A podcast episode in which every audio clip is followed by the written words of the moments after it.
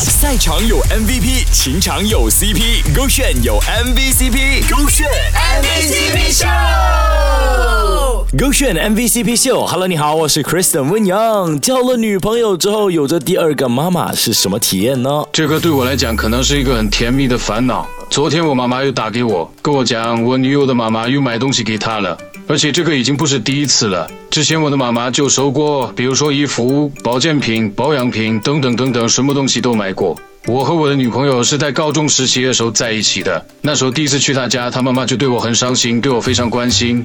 在知道我和我妈妈就是单亲家庭的时候，也是觉得我妈妈很辛苦，一个人把我拉扯长大不简单。她知道我的家庭没有很美满，所以她每次都对我很好，很关心我。以前他就经常邀我的女友找我还有我妈妈吃饭，就当做是家里热闹一点点。不久之后，他也跟我的妈妈变成了好朋友，就好像闺蜜一样。还是那句老套话，家和万事兴，你呀就赶紧把她娶了吧，这样子不就名副其实有两个妈了，对吧？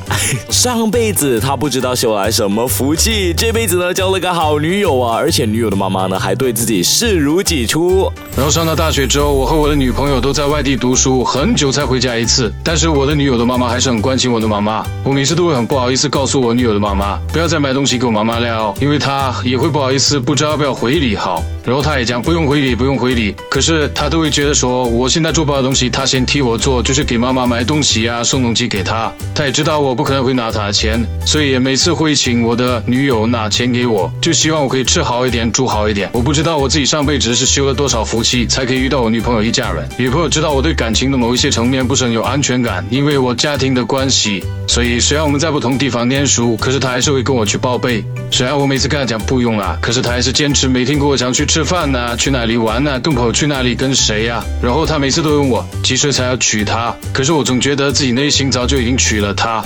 我答应你要给她一个最棒的婚礼，因为他们家给我和我妈妈最暖的日子里面，是我这个家庭本来八辈子都不会遇上的。这位妈妈和女儿填补了男生由小到大空缺已久的内心，那这段恋情不也胜似亲情吗？手提炫比 on trend，赛场有 MVP，情场有 CP，勾选有 MVCp，勾选 MVCp show。